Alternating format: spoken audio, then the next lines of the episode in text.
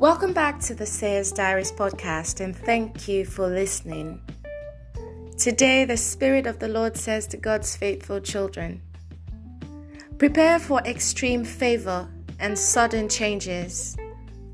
Prepare for abrupt replacements of officers in my body and in world offices too.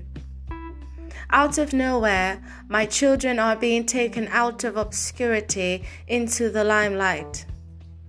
What was intended for their downfall has become their launch to honor and a new life of favor and increase.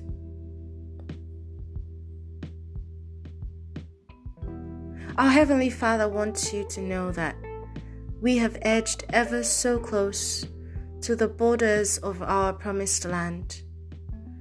This is not the time to give up hope, but to press in faith and prayer like never before.